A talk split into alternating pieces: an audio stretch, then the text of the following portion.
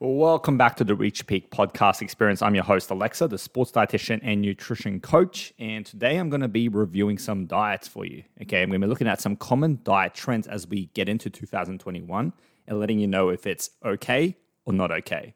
Well, without further ado, let's get into the podcast.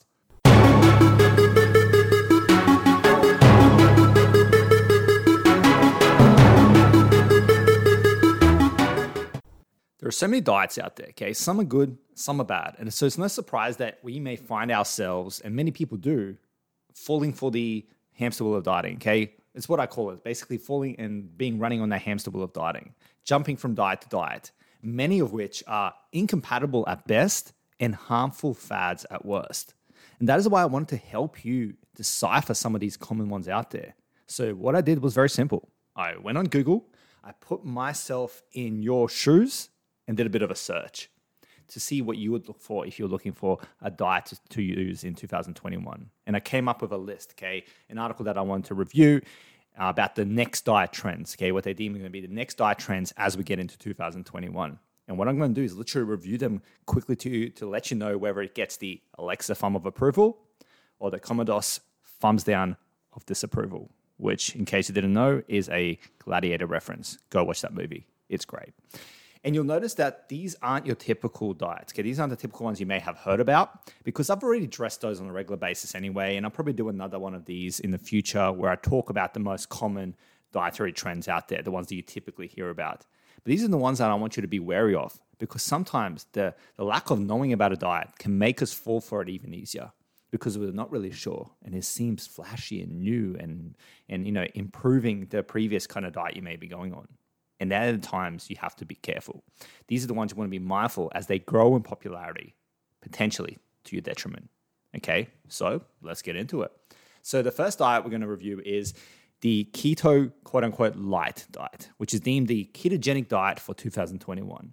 In essence, what it is is basically a slight variation on the keto diet where there's more of a focus on a higher protein, which is good. Okay, I'm actually a, I'm not uh, I'm a fan of that. Basically, having a bit of a higher protein focus than the traditional keto, and still keeping the carbs to a very low level while going for more moderate to high quality sources, high quality sources of fats such as you know almonds, avocados, extra virgin olive oil, that sort of stuff.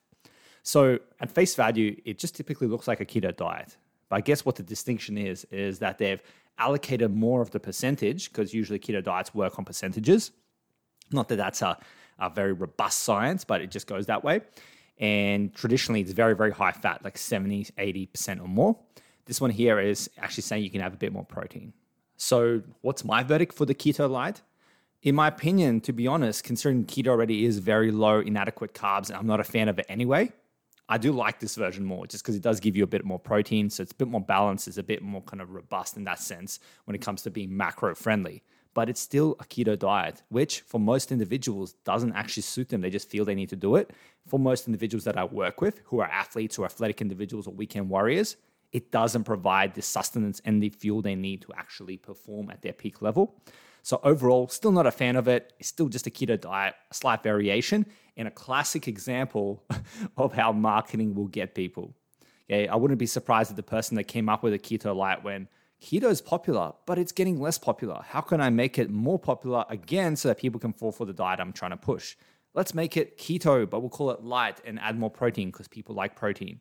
It's still pretty much the same uh, kind of pitfalls of the traditional keto diet, i.e., lack of carbs, so lack of you know performance edge. But people are going to fall for it, and that's something you have to be careful with. Sometimes these diets are just worded differently to make it more appealing. Hence, this is a classic example of that. So, does it get my thumb of approval or disapproval? To be honest, it gets disapproval because I'm not a big fan of keto and the way this is marketed as just a variation of keto that may be quote unquote better, when in actual fact, it's still got the same pros and the same cons that the traditional keto goes for. Keep in mind though that if you're someone that just absolutely loves keto, there are ways you can do it in a more balanced way. So that's okay. This is just me giving my opinion of with the individuals that I work with and how keto does have some specific pitfalls you got to be wary of. Okay, so the second diet that we're going to go into on this list is the immune system support diet, which they've said here, quote unquote, eating to combat COVID. Now, these were plentiful, especially when COVID first hit the world.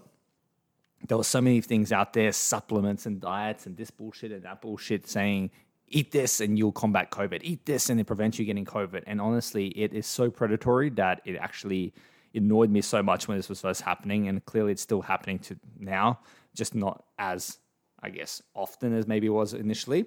But any diet that says eat this way to strengthen your immune system specifically for the prevention of COVID, just turn around and run away. Okay, just disregard that diet altogether.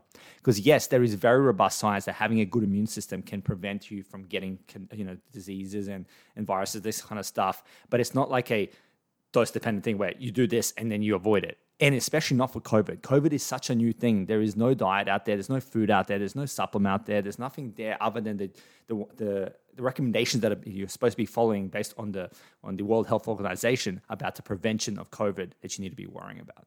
Okay, nothing about you know it uh, says here you know eating vitamin C, eating vitamin E, which are antioxidants. You know, eating other things like elderberries, green tea, vitamin D, and eggs and garlic and stuff like that. None of these are going to prevent you getting COVID. Then and you shouldn't be thinking in that way. Do the, the procedures you need to prevent COVID as best as you can. Don't worry about a diet that does this. Just focus on eating a diet over time that helps build up a good immune system because that's how it works. You can't boost your immune system just, oh, i eat this, click, my immune system's boost. No, you can't boost like that. It takes time, takes consistent nutrition, effort, and the right kind of plan to go ahead with this. So eat your antioxidants. Don't get me wrong. Eat those bright colored fruits and vegetables. Eat a variety of different foods. Get your vitamin D. Okay? Eat things like garlic. Garlic does have some good properties in them but they're not this miracle cure for COVID or to prevent you getting COVID. So don't fall for that trap. So what does this get? This gets a big old Commodus disapproval, thumbs down. Okay, kill this diet. The third one is a plant based flexitarian diet. Essentially, what this is saying it's basically vegan, but not strictly vegan. Okay, so it's basically kind of like you're vegan 90% of the time or more. But you know, if sometimes you feel like having a bit of meat or something like that, or having a bit of animal based products, or perhaps you're somewhere and they don't have options, you're flexible. Okay. It's kind of like, yeah, like a flexitarian diet. Oh, yeah, okay. Yeah, uh, uh, my friends are serving up some, some, let's say, I don't know, chicken nachos or whatever. Yeah, I'll have some chicken nachos because I'm following a plant based flexitarian diet, and most of my food is still coming from plant based foods. And it kind of pushes the whole whole food intake, plant based intake, which is good, great. Okay, that's really, really good because we should be eating more plants. So, what's my opinion on this diet? Well, considering it's just vegan, just not as strict, and vegan can be a decent diet, especially if you do it correctly, which is the key word there correctly in a balanced way. You have to make sure you're doing that because it's very easy to go unbalanced when it comes to veganism.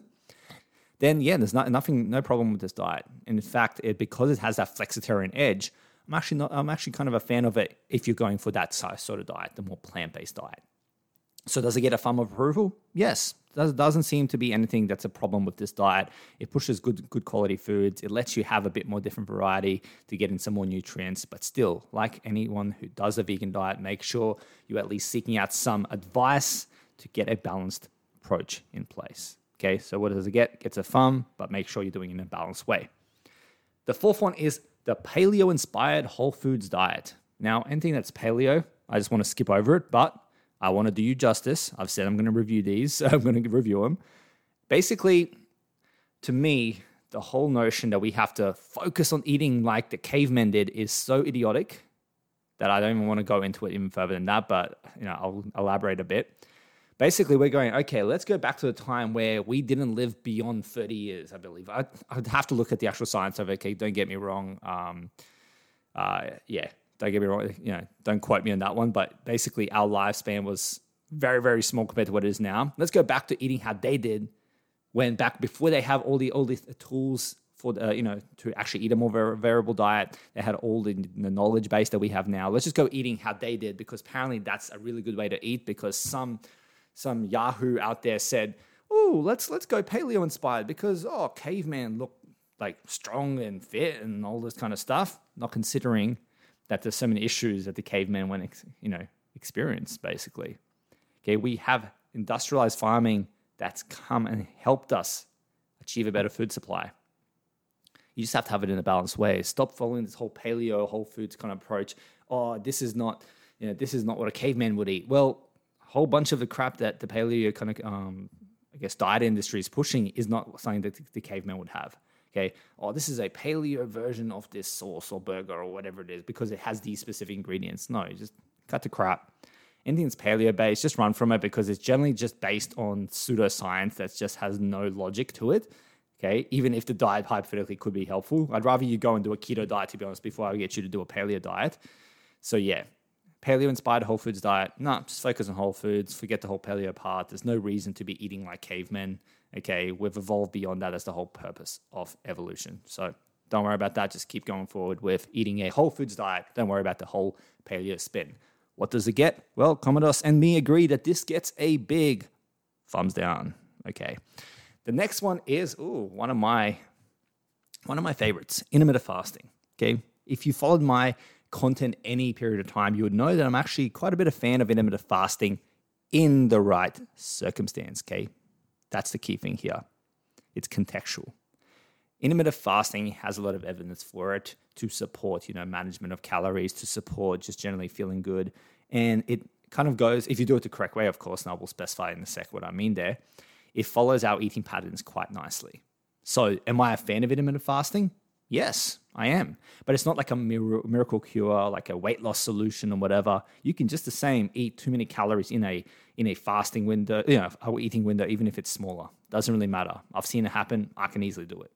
The most kind of popular way and the one that I prefer most, especially when people first get started, is a simple 16-8 method. Basically, where you fast 16 hours and you eat eight hours. So, to give you an example, you eat between noon and 8 p.m. and you fast the rest of the time. Okay, it's pretty good, pretty easy, and it kind of follows eating patterns pretty nicely.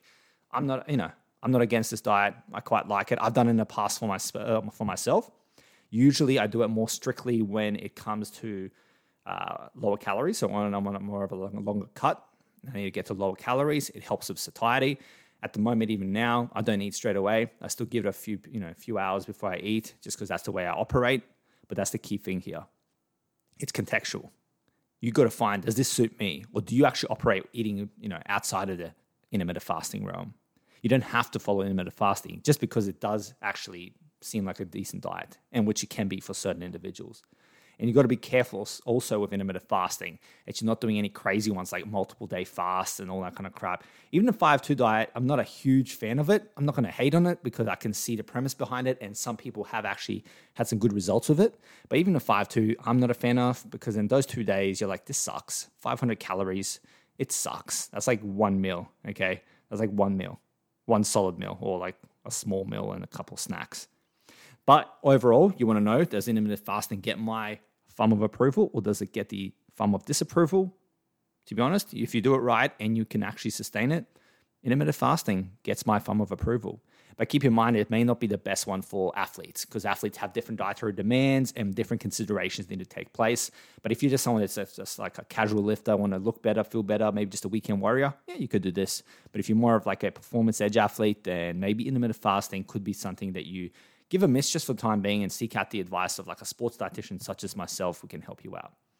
The next one is the DASH diet. So DASH diet is it's nothing new, it's nothing fancy. It's a good old classic healthy lifestyle management diet that to be honest is quite robust and there's I have no issues with it. It's basically if you're someone who's at risk of like hypertension, aka high blood pressure, you follow a dietary protocol where you eat mostly whole foods, you know, vegetables, fruits, fish, whole grains, poultry, nuts, good quality meats, all that sort of stuff. But you limit your sodium to about, you know, 2,300 milligrams or even more strictly 1,500. It's more of like a like a lifestyle disease management kind of diet for those that are at risk or just want to make sure that they're not kind of increasing their likelihood of heart disease in the future. It's robust. It's balanced. There's no issues with it. Don't even need to talk too much about it. The Dash diet gets my thumb of approval uh, if you wish to eat that way. Okay, it's, it's like the it's like a very typical classic healthy diet. Okay, nothing fancy, nothing bad about it either. The next one is the Mediterranean diet, similar to the Dash diet in the sense that it's a classic example of a really healthy, balanced diet that goes on the principles of the the region of the Mediterranean, where there's lower incidence of lifestyle disease, you know, heart disease, diabetes, strokes, all that sort of stuff that we may see more of in the Western world, for example, here in Australia. So basically, it goes okay, eat more fruits and vegetables and legumes and nuts and grains and seeds and seafood and extra virgin olive oil, all these healthy foods, and limit your processed foods and your trans fats and all that sort of stuff. Limit your junk food and all that sort of stuff. Do I like it? Yes. Is there evidence for it? Yes. Is it is it something that I give a form of approval? 100% yes. If you like to eat that way. But like I said, it's very traditional, typical diet. It's kind of like what, what we preach anyway. Eat your whole foods, eat a variety of foods as you enjoy. But then obviously I go the step further with the flexible dieting approach, what I'll talk about later on. Okay. But yeah, the Mediterranean diet, it's a solid dietary approach. And I'm sure that anyone would agree it gets a thumb of approval. Then we got the next one, which is the, called the mind diet. Okay. Which is basically, Dave said it here, and to be honest, I agree. It says here, it's basically imagine you got the Mediterranean diet and the Dash diet, they fell in love and they made a baby. Okay. That's basically what you what you get when you get the mind diet. It's like focusing on brain health. So reducing the development of you know, conditions such as Alzheimer's and dementia and keeping up with good brain health.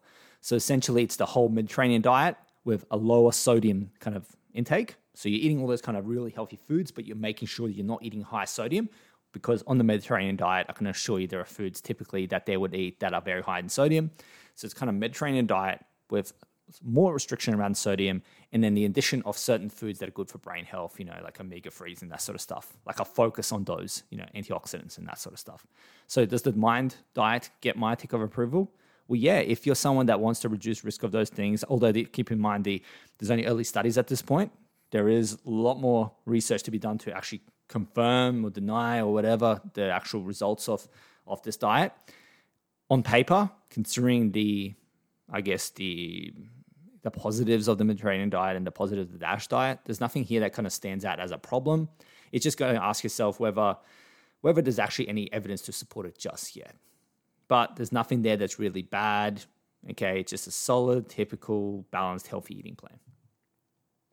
Then we got the low FODMAP diet. So interesting, they've got one here. I wonder if it's based on research data, uh, searching data, so seeing how many times it's been searched or not. But the low FODMAP diet is one that it's basically strictly for people that have IBS. Okay, that's what it is. It's it's the most researched and robustly kind of confirmed dieting approach to help manage IBS. That's essentially what it is. The low FODMAP diet just stands for FODMAP, which is fermentable oligosaccharides, disaccharides, monosaccharides, and polyols a long ass name to say that it's a type of carbohydrate groups that causes issues in certain individuals, causes irritable bowel syndrome, IBS.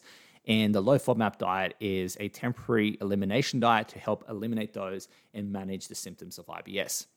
Okay, typically you go for elimination and then a re-challenge and then a modified low FODMAP diet afterwards.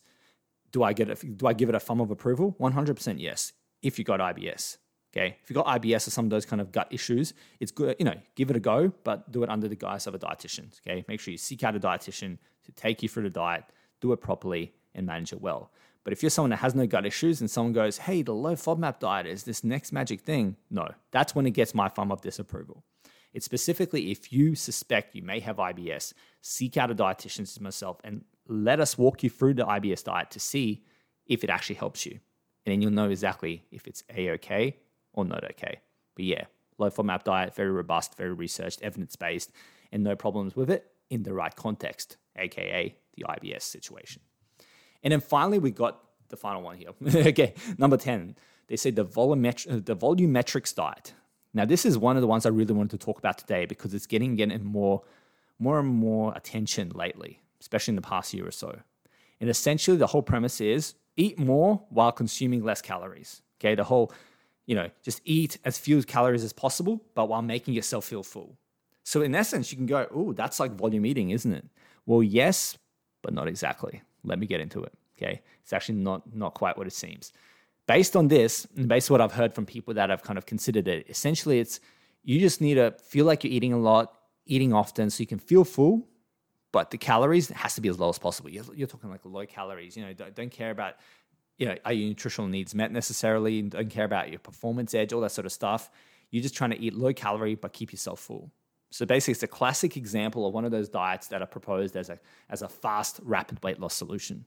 Okay, you fill up on things like veggies and salads and water. You avoid all fatty kind of foods. You forget, you know, forget meats and forget, you know, um, treat foods. Forget using oils. Forget all that kind of stuff. Anything that's small and caloric is out of the question. Okay, no nuts, nothing like that. It's mostly just like broths and soups and veggies and maybe maybe like low calorie meats, maybe like really lean chicken breast and stuff like that. And the whole purpose is just eat less calories, but make it feel like you eat more so you can feel full and stay in a calorie deficit and lose weight over time. That's pretty much what it is. Now, where it differs to volume eating is volume eating is still about meeting your nutritional needs. It's still about hitting an adequate calorie intake, but making sure that if that calorie intake is hard for you to sustain in the temporary term, you are making yourself feel fuller by optimizing the proportions of your meals and, and focusing on the art of volume eating. It's not a as low as calories as possible just for the sake of weight loss. It's oh, you have to eat 2,000 calories, which is not not low low cal, but oh, but you're still feeling a bit hungry, and it's still sometimes a struggle because 2,000 is very easy to eat, especially because you enjoy X, Y, and Z foods. Well, what you can do is adjust this, this, and this. Now you still feel like you're enjoying a variable diet. You're hitting your nutritional needs of 2,000, but you're feeling fuller on it. That's a that's a difference than the volumetrics diet. So I'm all for volume eating, which is more of like an extra strategy on top of a typical diet anyway. It's not a dietary intake, in my opinion. But the volumetrics diet, from all the stuff I can see here, it's just an excuse to go low, low calories for the sake of it. And it's just metabolic adaptation and physiological damage waiting to happen. It's potentially eating disorders waiting to happen. It's potentially just hating your freaking diet and wanting to punch whoever actually recommended it to you diet. And does it get my thumb of approval or my thumb of disapproval? Both me and Commodus would agree this is a big disapproval. Okay, don't worry about the volumetrics diet. Look into volume eating instead. So just to do a quick recap before I get into my flexible dieting approach, we got keto light, which is slightly better variation, I guess, to normal keto, but still keto. Not a big fan, so thumbs down. Immune system diet, thumbs down. uh, plant-based flexitarian diet, it's pretty solid if you're if you kind of like to eat that way. So there's no no problems there. Thumbs up. Paleo inspired, thumbs down. Okay, anything paleo is thumbs down for me. Intermittent fasting, contextually, thumbs up. Dash diet and Mediterranean diet and the Mind diet, all kind of very, very similar in terms of my thumbs up approval rating. and then we got low FODMAP, which is contextually a thumbs up. And then finally, the volumetrics diet, which is a thumbs down. Okay, so that's the 10. Okay, that's the 10 from the list that I would have, that you would have seen if you typed up diets for 2021. I'm putting myself in your shoes, seeing exactly how you would search to find out what you should be following. And then I reviewed those diets to tell you whether you should even consider them or just look away straight away. Okay, I hope that clarifies that a bit more. But how does flexible nutrition now fit into this? Okay, well, it can fit to all of them. So that's the thing. Flexible nutrition is not a dietary way of eating, it's a framework. Okay, and the flexible macro system that I've got is a specific framework to make it a much more individualized, balanced approach to your nutrition when it comes to flexible dieting. And it can really fit any of these diets. You can do some of these shit diets that I've told you about and still get flexible nutrition in. It's a framework that can help. So you you want to do vegan, you can do vegan and flexible nutrition. Okay, you can do flexible nutrition and then follow the art of volume eating. You're doing low FODMAP, well, you can still do flexible nutrition while you're doing low FODMAP. Same for Mediterranean, same for all these. It's a framework, it's a structured way of eating, it's a dietary lifestyle, a style of eating, not necessarily a rigid diet. And that's why it can work well because you can really adjust to the individual at hand, to their preferences and what they need, especially if they're playing a sport and they have specific requirements for performance, recovery, fueling, etc., etc. Okay, but I can talk all day about this, and I'm sure you've heard enough about the diet today and you want to have think about all this. So, what I want you to do is if you have any questions about the diets I've talked about, if you have any questions about diets I didn't cover, just email me or go to Instagram and just DM me, okay, the climbing dietitian, and let's have a chat. And of course, after today, if you're like, oh yes, I really need help with my diet, I need a sports dietitian to take hand, you know, take control of my nutrition programming, let me compete and let them worry about what I need to eat, well then reach out, okay? Send me an email or DM and just say, hey, how can you help me? Say, hey, how can you help me, Aleksa? I'll get chatting, ask you specific questions, see if I can actually help you, and we'll go from there. Okay, I hope this has been a helpful podcast episode. I think it's really been an important one to start 2021 on, even though we're already in February. You know what I mean. So, yeah, hope it's been helpful. I'll talk to you soon. Have a good one. Bye. Thank you so much, guys, for checking out my podcast. Hope it brought you some great value today. You can check me out on socials under The Climbing Dietitian or on www.theclimbingdietitian.com.au. I've got some great stuff out there for you guys, some free, valuable content. So, yeah, please check it out, guys. And yeah, until next time, thank you.